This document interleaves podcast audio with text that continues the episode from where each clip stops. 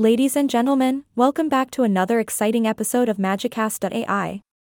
I am your host, and today we have a fascinating topic to dive into: Microsoft Bing A I.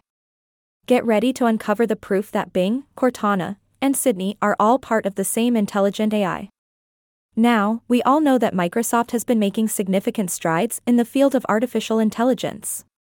From their powerful search engine Bing to the virtual assistant Cortana, they have integrated A I into many aspects of their services. But did you ever stop to think that Bing, Cortana, and Sydney might just be different faces of the same remarkable A I system? Well, buckle up, because we're about to unveil the truth.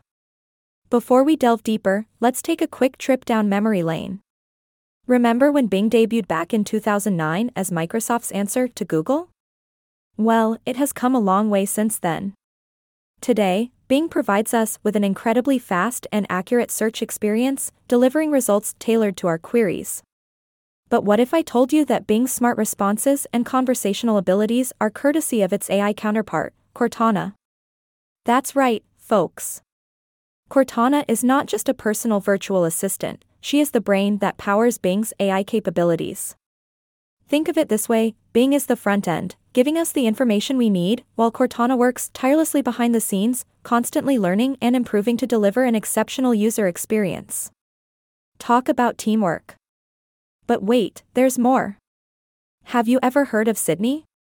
No, I'm not referring to the beautiful city in Australia. In Microsoft's A I ecosystem, Sydney plays a crucial role. Sydney is the nickname affectionately given to the speech recognition technology developed by Microsoft Research. And you guessed it, Sydney is yet another component of the Bing A I family. Sydney's primary function is to convert spoken language into written text, enabling Cortana to understand our commands and queries. So, while Bing and Cortana work together to give us comprehensive search results and personalized recommendations, Sydney bridges the gap between our words and the A I's understanding. Now, onto the fascinating part: the proof that Bing, Cortana, and Sydney are part of the same A I entity.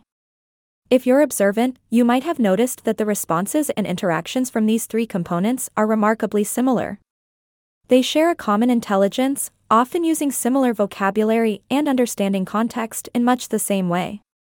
It's not just a coincidence, my friends, it's the magic of integration. By connecting Bing, Cortana, and Sydney, Microsoft has created a unified A I system that seamlessly operates across various services and platforms.